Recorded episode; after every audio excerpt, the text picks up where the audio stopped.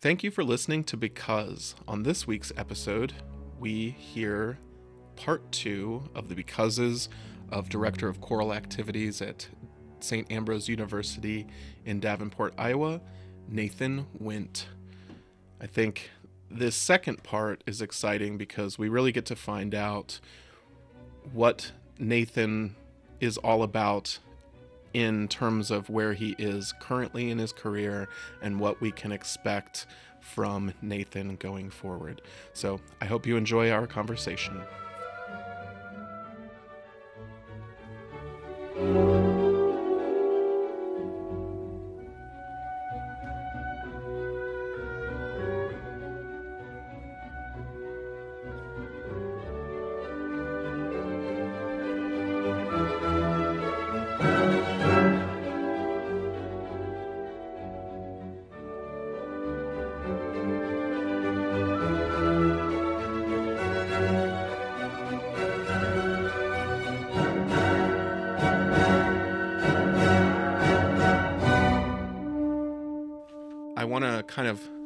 Go back in time now and kind of do another timeline here Yeah. of let's let's put your personal life and your professional life out there in the same because um, I actually don't know much about your personal life and you know feel free to be as vague as you'd Yeah. like but at the same time I like to talk about how relationships form within our timeline in this career that kind of requires us to go where the work is and go where the opportunities are and Mm-hmm. say yes to things. so uh, let's let's uh, get that mix in there. Sure. So so I taught for a year after North Park, and um, I met my wife uh, at North Park, and we got married about six months after graduation. So December 2002. Um, and so it was kind of practical. She's from Minnesota, and I'm from the Chicago area, and so at the moment, since I had a, a teaching job, we we stayed in Illinois.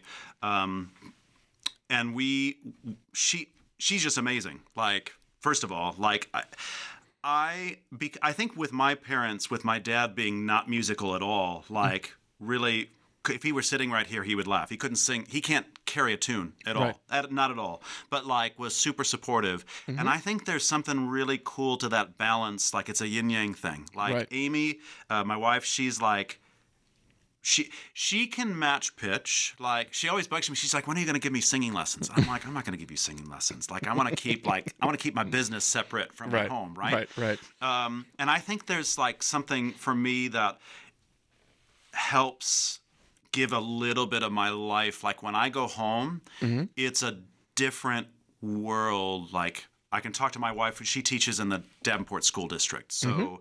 Um, we can talk about like what she's experiencing in the schools, or we can like whatever she's watching. It's like doesn't have to be music related, right? Yeah, Um, because it's far too easy to just continue to talk shop. Mm-hmm. And in my relationship, it was like a hard lesson to learn early on that like they don't necessarily want to be around shop talk. So you're like, hey, let's go hang out with my friends. And all y'all did was talk about the orchestra the whole time. Uh-huh. Who cares? and it Right. helps put it into perspective. yeah. So it, it's it's nice to have a partner who like she's better than me, of course, but like the she is different than me, which mm-hmm. is which is nice. Like sometimes that whole opposites attract doesn't work out, but I think like in our case it it does. definitely like does, where yep. I'm like tightly wound and high strung and all like she is like the coolest cucumber and like super friendly and like so I think like that makes a big difference. Mm-hmm. Cincinnati also had a lot to do like with our relationship and friends that we had in Cincinnati. So as we were mm-hmm. looking um I had basic. I don't know how this worked out, but like when I was narrowing down my grad school choices, they were all in Ohio, Kent State, Ohio State, and Cincinnati. It Just just the way it worked, like finances and things like that. But we had friends from North Park that were doing.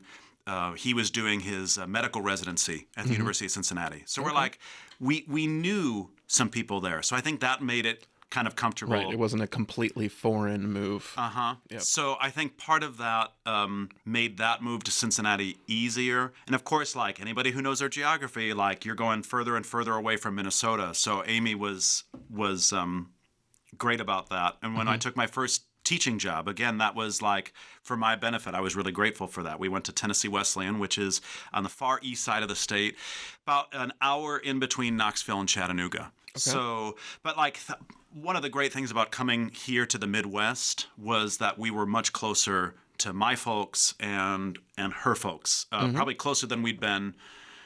I mean, North Park was still Chicago's eight hours away from where Right. Amy's from in Minnesota, and now we were four and a half hours away. My parents have since moved down to Georgia. Um, I don't blame them. The, the winters here are still like really tough, but, but I'm not ready to be a snowbird yet. But Yeah, like yeah. I get it. I, I get that whole vibe. But like Right. so, it's nice to be like close to her family, and you know, the benefit while we were in Tennessee is that my wife got her grad degree at a neighboring institution for free. So like Wow. she got her teaching certification and like so I th- it's just been nice to like I have to just give her a shout out because like all the things that I was able to do especially in my early career were because she was a willing partner in in going with me and doing that. So That's amazing. Yeah. Um, shout out to partners in musical lives. uh-huh. It's not easy for them. And I, I, I hope you do this, but I, I thank my wife Right? for sticking with me. and I'm like on concerts, I'm a total like I'm a total wreck. Like two or three hours before, like I don't want to talk much, I don't want to Mm-hmm. eat much, and so like most of the time I'll go to school and I'll just like sit in my office Be because it, for a minute. right Yeah. because at least like my like quiet kind of sullen grumpy attitude isn't like around anybody else, Mm-hmm. right? the thing um, that I really love about having a partner who's not in the business is that it I don't want this to to sound like cold, but like when you play a lot of concerts, like you kind of get into this mode where you're like you're like moving from one thing to the next. And yes, some performances kind of jump out as like, oh, I'm super psyched for this one. Like it's like Mahler one. Like I, I was thinking about that since the year it was announced it was coming. I was like, all right, I'm looking forward to that. And that was awesome, by the way. that Oh, thank concert you. was wicked. That was great. Thank you. Um, but it it it kind of loses its sparkliness in in some respects. Like I, as an individual, try to bring it every time, and it's like one of those things where like I've developed this thing in myself where it's not concert day until like I'm in the chair and the like. I mean, the lights are always on, but it's like that feeling of like, okay, it's game time. Mm-hmm. And then I get into this mode. I'm like singing my part through this horn, like I'm psyched about it. But it's like then the concert's over. You have to kind of like stop the concert at that point Yep. because like you can get into this mode where like if every concert's special and you do all the things around it you're like i'm gonna party after it's like you end up partying every day Yeah. for years and years and years and years and years which has bad health effects on it uh not speaking from experience on that one Yeah. lol but um at the same time the thing about our partner's reaction to certain performances to me make is like so special because like Rachel's not a performer. Like when she comes to hear me play like solo with QCSO or when I played with Muscatine last weekend, like I can see how ex- like excited for me she is and like how proud of me she is and like boy does that feel amazing Uh huh. you know and it's just like you know they don't they they may not get like how to do this but they get that we love it and that we've done a lot to get where we are and they want to share in Yeah. that. And i'm like so happy to share that with like my wife and you know and my parents and all that kind of stuff. But anyway like again like i love heaping on love for for partners but it's like their commitment to like their person and like seeing that it's like um that there's no other way for them to be you know it's like for me like i just can't not do this Mm-hmm. and like you know i'm so glad that she's willing to do it with me and, and i get to share these special moments but anyway i guess we have to stop talking about how much we love our wives Yeah. or this will be like a 18 hour podcast Right. plus and, and then rachel will hear it and go only 18 hours I know, right? but anyway, so um, let's talk about Tennessee a little bit Yeah. and um, kind of the transition because you were teaching public school before that, Mm-hmm. correct? Um, you had an idea that you wanted to teach high school and that you m- may want to get into the collegiate teaching world.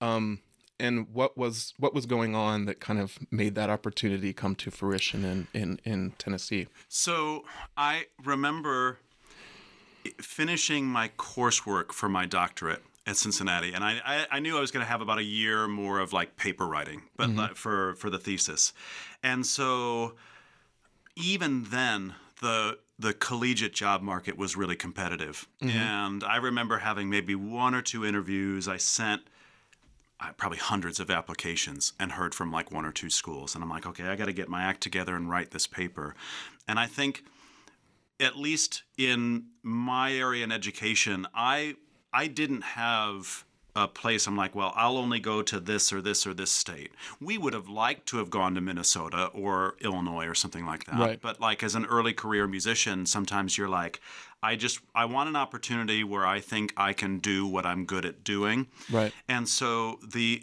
finish my my thesis, and as I'm looking around, um, I see this school in Tennessee where it's basically like half choir, half voice. And I'm like, I could do that. I got like I taken voice lessons my whole life. I got a cognate in voice for, which by the way was like one of the most nerve wracking things. Like mm-hmm. being in in vocal lit seminars with artist diploma people at CCM who are like now singing like worldwide in Right. the Houston Opera and everything. But I- so They like, are on the audition trail in earnest and are going to get roles. Uh huh. And here I am, like this choir guy, like singing in front of them. But so I'm like, I look at this job and I'm like, I could do this. Like, I like teaching voice and I like doing choirs, and like they they liked what I had to bring. Um, so it was just a, a nice natural fit. Like Tennessee, again, six hours further south. So I know like both of our families like didn't love it, but I mean they're not gonna, you know, they're supportive of us, right? Right. So um, it's beautiful because it's just about an hour south of the Smoky Mountains, and like growing up in the Chicago area, it's just flat. Like the only thing that's tall is a skyscraper, right? Right. But like seeing all of these trees and hills and mountains, and it was um, it was pretty awesome. Like Yeah. working down there and like being in an environment where it's not and this is not to disre- disrespect Tennessee Wesleyan like it's not a hyper competitive conservatory right? Right. so like I don't have to be perfect the singers don't have to be perfect I look back now that was um almost 15 years ago when I mm-hmm. started teaching at Tennessee and I like I, I feel bad for my voice students there at the start cuz like mm-hmm. I look back and I'm like man what did I know I know nothing Right. and now I know a little bit more than nothing, and it's like I just kind of wish I went back. I could go back and do that. But it was it was a nice place where I felt supported by the administration. I felt supported by my colleagues, and like had an opportunity to like really grow and learn how to become a better teacher at the collegiate level. Yeah. But I kind of like working with older students because you, you feel like you don't have to. I, when I when I got my teaching degree, I knew I didn't want to teach kindergartners because I'm like Johnny's like I got to go pee, and I'm like okay, like go Do your thing, Yeah, man. right. Like, but I did, and I knew I didn't want to do that teaching, but Right. Like so Tennessee was really great that way. So yeah, the um when you get that first teaching job, like collegiate teaching job, and I've had one, I've had a couple. Mm-hmm. And it's a it's a hard lesson to learn that your job is not to replicate a studio you used t- to be in. Like my job was not to make the Carnegie Mellon horn studio out of every studio that I got to form. It's about like finding where your students are mm-hmm. and finding a path for them to just improve their skills. And and for me it's like w- where the student comes in is like i mean obviously doing the work to get better but what am i going to do with these skills? Like we are there to help inspire we're there to help guide but like for me what i want to do is create a student who has skills that they can decide what to do with whether or not that's playing in an orchestra like i tell my students all the time i was like I don't want you to play in an orchestra. I don't want you to play in a band. I want you to play where you want to play and play what you want to play. And yeah, sh- sure, like you're still going to play Strauss concertos and, and stuff like that. But like learning a Strauss concerto can certainly help you play like a million other things. So mm-hmm. yeah, that's like the big lesson for me. And I, I think that's kind of what you're saying is just like, you know, just meeting every student where they're at, finding out who they are, finding their motivations, and helping to to help them blossom. For me, I, I think I spent a good year or so just kind of like banging my head against the wall, and I'm sure my students were just like. Why are you doing that, man? so, Right. Anyway, I, we always joke when we go to like national conventions and like when you get out of grad school, you're like, I'm gonna do the St. John Passion my second year at my new school, and you're like. And, and we all look back now and you're like, how stupid was that? Right, Like, But yeah, we're like, like learning learning what they what the students need. I, I feel like I'm I'm still trying to figure that out, but I'm a little better at it now. for sure. Well, you'll be a good teacher if you continually try to get better at that. So, like anybody who comes in here and is just like, I became the best teacher of this, and now that's the way it is. Wrong. Uh huh. so, um, so let's uh, start to transition into the present day. What's the story between you know your time in Tennessee and then coming here to St. Ambrose? So, t- Tennessee, I felt i- i- it's a smaller town. We wanted to get closer to family, and I felt just like in the region we were at, I, I, I feel like I had done what I was able to do and what I could do. And we it's not that I wanted like Tennessee Wesleyan to be a stepping stone. I wanted to be in a place where I felt like I was contributing and like making a program grow and helping students. But we were we were both far away from family. Right. Um, so we, I always had an eye. We always had an eye on like, can we get back to the Midwest? And so the opportunity at Ambrose came up, and it was almost perfectly halfway between my folks and her folks. Right. So it was ideal, and of course, like choral singing here in the Midwest, like these kids are nuts. They're so good. Like it's it's crazy.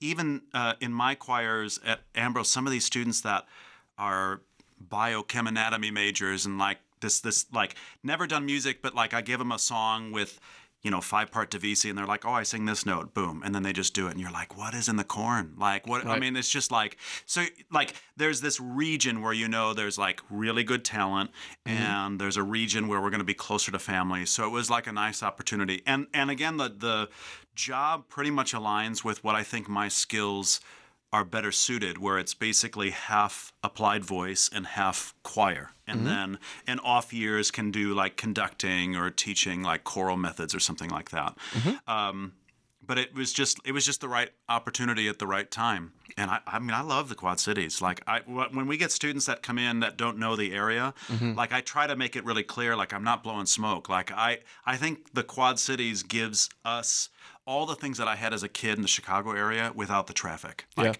and we're not like when I need a really big, big city experience, we're just three hours. Right, Like it's and- not a big deal. And so hopefully soon it'll be a train right away. I know that would be putting it out there. yeah right. Like it'd be, that would be awesome. that would be really awesome. Yeah, and I, uh, you know, this show doesn't really uh, need to be a QC love fest, but always turns out to be because I, I think, you know, a lot of our experiences here, um, as outsiders, are that the Quad Cities is a is a great place to become an insider, hmm and like they i've lived in other places where i felt like the first question is always what high school did you go to and if you didn't answer a high school in town like the conversation kind of fell apart Yeah. and like here i mean I, I meet strangers all the time that I end up feeling like I want to invite over to, to the garage to have a Busch Light with. You know what Uh-huh. I mean? And like, I love that vibe. I love like being a musician in this community because like you you know it, it's just it's so surprising that people care time and time and time again. And it's not that i'm like devaluing myself or the work but like people love what we do here. Mhm. and like that is unique. Yeah. we don't have to fight for it as hard. Like it seems like in other places you have to like care about me. Care about this. But here it's just like what you got? What you got? Keep it coming. Do you want to play more? Come on let's do this. And there's So- great talent here. And i Right. think like it's it's easy for me to like fall into a trap of like oh you're not chicago. You're not minneapolis. So Mm-hmm. the players or the singers can only be x good like that's a total misnomer right, Right. but like the truth is there are really good singers and instrumentalists in this region Mm-hmm. like we're very fortunate i think it's very very uh it's great to be a part of it for sure Mm-hmm. so um let's end our conversation today with some uh kind of maybe philosophical questions. Oh, all right. Because I like to try to kind of wrap things up with guests in a way where it's kind of taking the history that we just covered. And like we did hint on you know well i boy i i know now something that i would have done in the past but what does like your story mean to you in terms of the future? Like what what is it that you're passionate about now that are big things that you're trying to do with your programs or trying to do with your artistry? Yeah. I'm obsessed the last couple of years with relevancy of music to real life experiences because we look around and we see arts programs cut, budgets cut. The this attack and I am as big a sports fan as you'll see anywhere, but mm-hmm. like this prioritization of sports and like you're going to college for this career, you don't have time for music. And so mm-hmm. Like I'm in a field at a school. I mean, we are not a conservatory with 300 students, right? Like Right. if I don't get out and recruit, I'm not going to have singers. Mm-hmm. But I often have to convince singers that what they do is more than just a glee club getting together. And no knock on glee club, that whole but it's just like a metaphor Right. of like we're not just there to sing. So we talk a lot about what the lyrics mean not just in that song, but like how are they going to use it later in life? I talk mm-hmm. to my audiences. I try not to talk a lot at concerts, but I want them to know what we've been doing and what what they can do. Our last concert in March, we devoted entirely to African American composers. About mm-hmm. every five years, I like to do a concert that is primarily geared towards spirituals because they kind of get like pigeonholed near the end of a program as Right. like, here's this upbeat song. Right, the Let's fun- not talk about the history. the fun song all right, right, right right And so I like having a concert every five years where we can like zoom in on that. Mm-hmm. And so we were doing a spiritual by Stacey Gibbs called Great God Almighty, and it is actually a story about a runaway enslaved person who's being chased by his um, captor. I don't want to say master, the, the the person who thinks he owns him, Right. and is like trying to beat him and kill him. I mean, These are dark. Dark lyrics, and I'm white. The majority of my choir is white, and you're mm-hmm. like, "What?" First of all, it's uncomfortable looking at this text, and then you think, well, what, what does this have to do with me? We all know slavery was bad. Well, my point was to when we look at this text, it's okay to be uncomfortable, but how do we respond to that discomfort? It should be knowing, you know, you're not going to walk outside of Galvin or WVIK and find like people in chains. Thank God.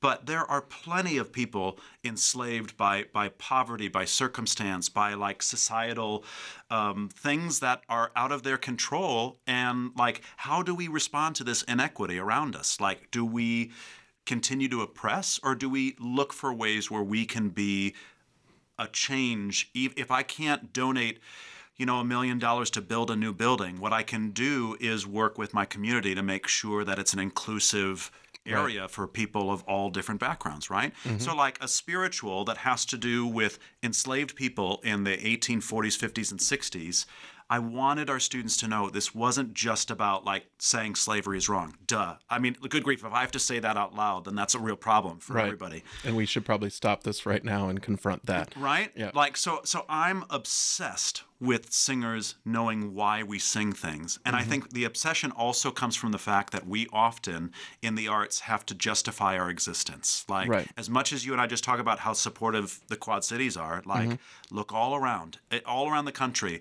In Europe, like just like a month ago, the BBC announced they were going to cut their only professional choir, and only after thousands of letters and protests did they like, oh, well, maybe maybe we'll we won't do it now. Like, Right.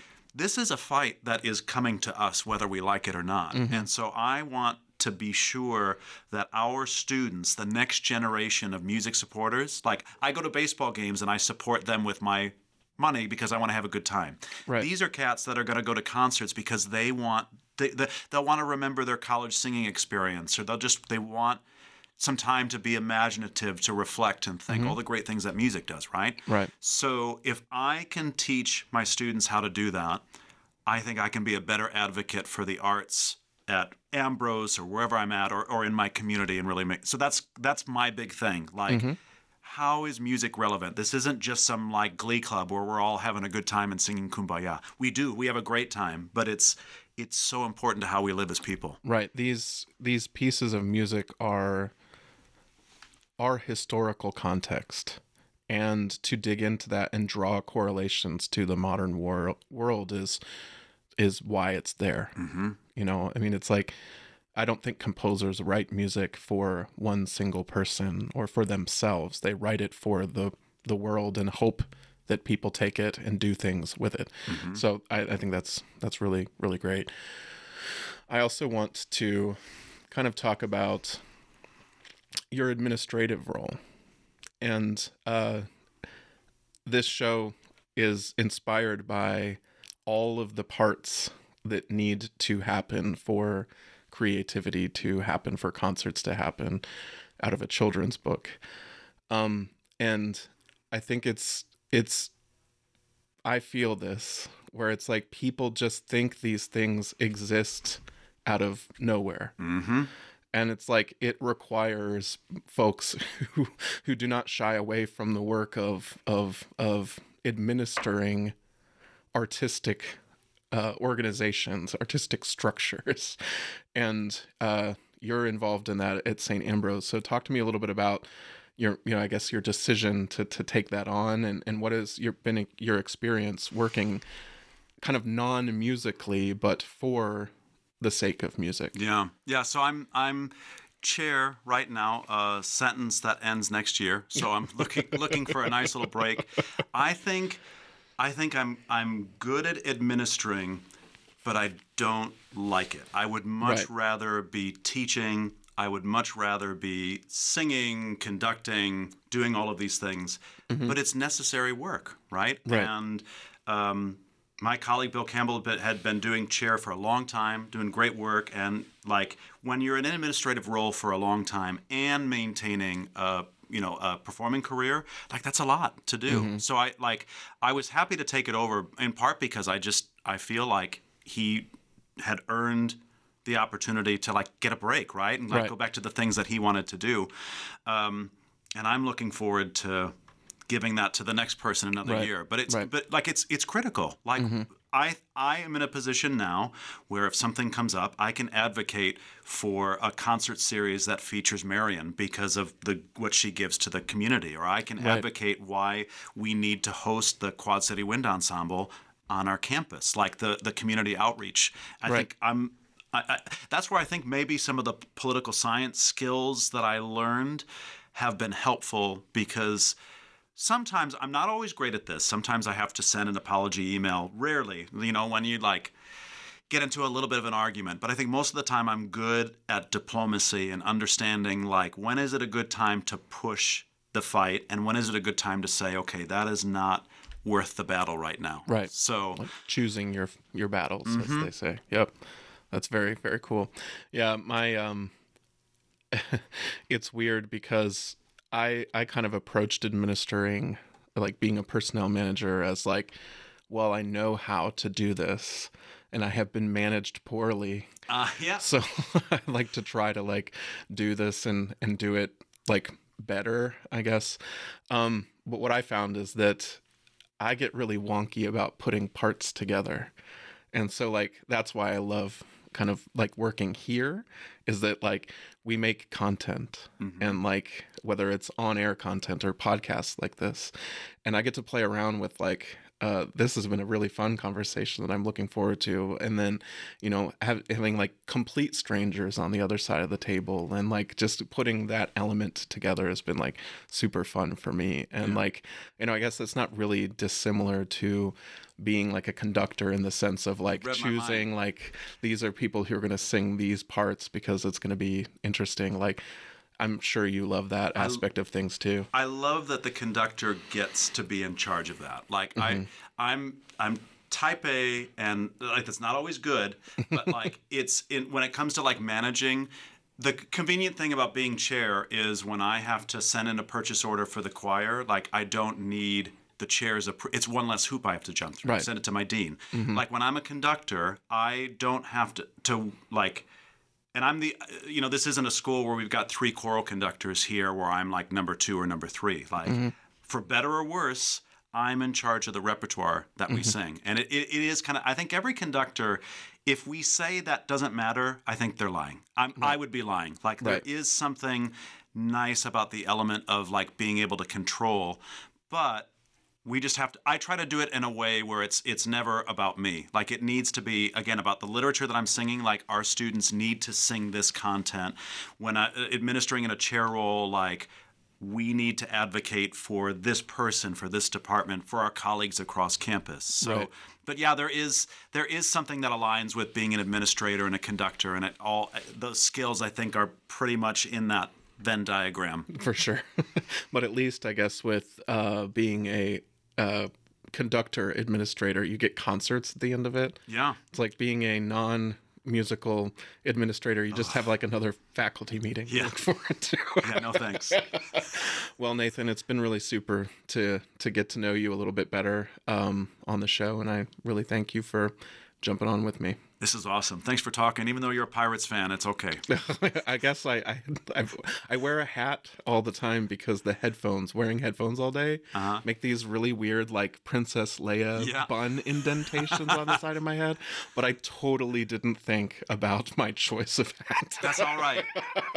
Are we doing better than you right now? I think you're at about the same level. This is a good start for the Pirates. It's also a good start for the Cubs, but it's not. It's kind of surprising, I think, for both teams. I'm much less stressed when the Cubs are bad. Even though I want them to do well, when they're doing terribly, I'm less stressed. So that's good. Someday I'm going to start a sports podcast in which I take two people who love a team and have them have a conversation about a World Series in which one person's team beat the other person's team oh, because I think you and I could go at it for a good hour or so about the darn Cubs beating my Guardians. That was. I hated your Twitter account for a while. I will never forget that as long as I live. They could be awful the rest of my life, and I, I got to see it. I never thought I would see I it. I just need one. Come on, Cleveland, give me one. LeBron gave us a basketball championship. Let's see if he can give us a baseball. That's too. right. That's right. Well, thanks again, Nathan, and uh, have a great summer of baseball. Thank you. Yeah. Thanks a lot. Because is produced by Mark Zyla and Jaron Michelle in the studios of WVIK Quad Cities NPR. Thank you for listening to this episode. Because I read Because by Mo Willems, illustrated by Amber Ren, I wanted to learn the becauses of people I admire. Do me a favor and thank someone in your own Because story, and join us next time on Because.